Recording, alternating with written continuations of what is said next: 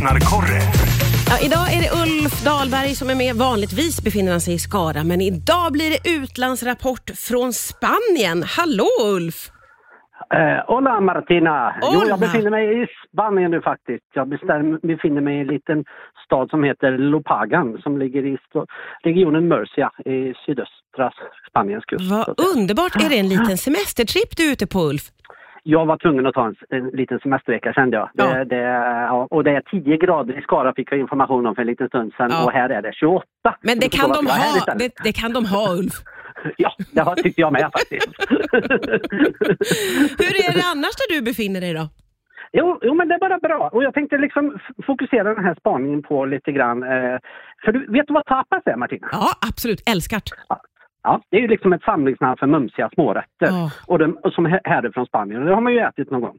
Och då har jag konstaterat att, att det smartaste sättet det är att göra det liksom på ett tapassätt. Alltså tapasmodellen. Och, Ja. och, och då undrar du, vad är det? Ja, det vet jag inte.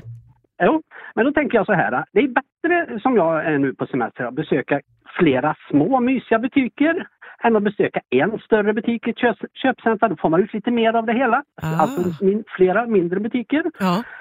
I, i, det här Lopagen så finns det flera hav. Det finns faktiskt ett eh, medelhav och så finns det ett innanhav och så finns det ju såklart pooler. Varför inte då lite korta stunder bada i de olika haven och alternera så att säga. Och samma med, med solningen. Korta stunder. Alltså liksom den här tapasmodellen. Du tänker smått Ja. och, inte, och gott. Smått och gott, det är ju underbart. Det är precis så man vill leva sitt liv ju. Ja, eller liksom vi, faktiskt idag var vi på marknaden här på, på förmiddagen. Ja. Då tänker jag så här, då använder man också den så kallade tapasmodellen istället för att stå liksom hos en handlare som, som är jättestor där med, och har 5000 olika sandaler och som man standardiserar. Varför inte gå till flera, till mindre handlare? Ja. Då får man ut mer av det hela.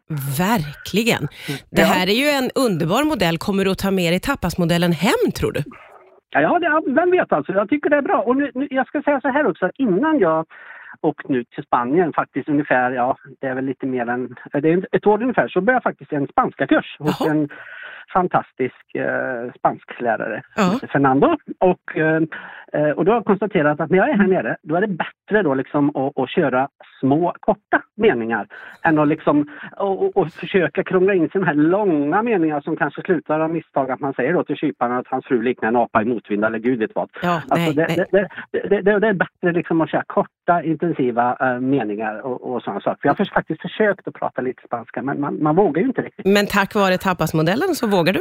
Ja, och, och som sagt, och hela den här idén med tapasmannen tycker jag det bygger hellre på, på kvalitet än på, på kvantitet. Jag tycker Just. man kan ta med sig det kanske. Om, man behöver inte åka till Spanien, du kan åka till Borås kanske eller vad som helst. Ja. Det, det, det går ju att använda vart som helst. Ja, det gör det ju verkligen. Det är säkert härligare Ja. i Spanien. Eh, men, men absolut att man kan använda sig av tapasmodellen Ja. överallt.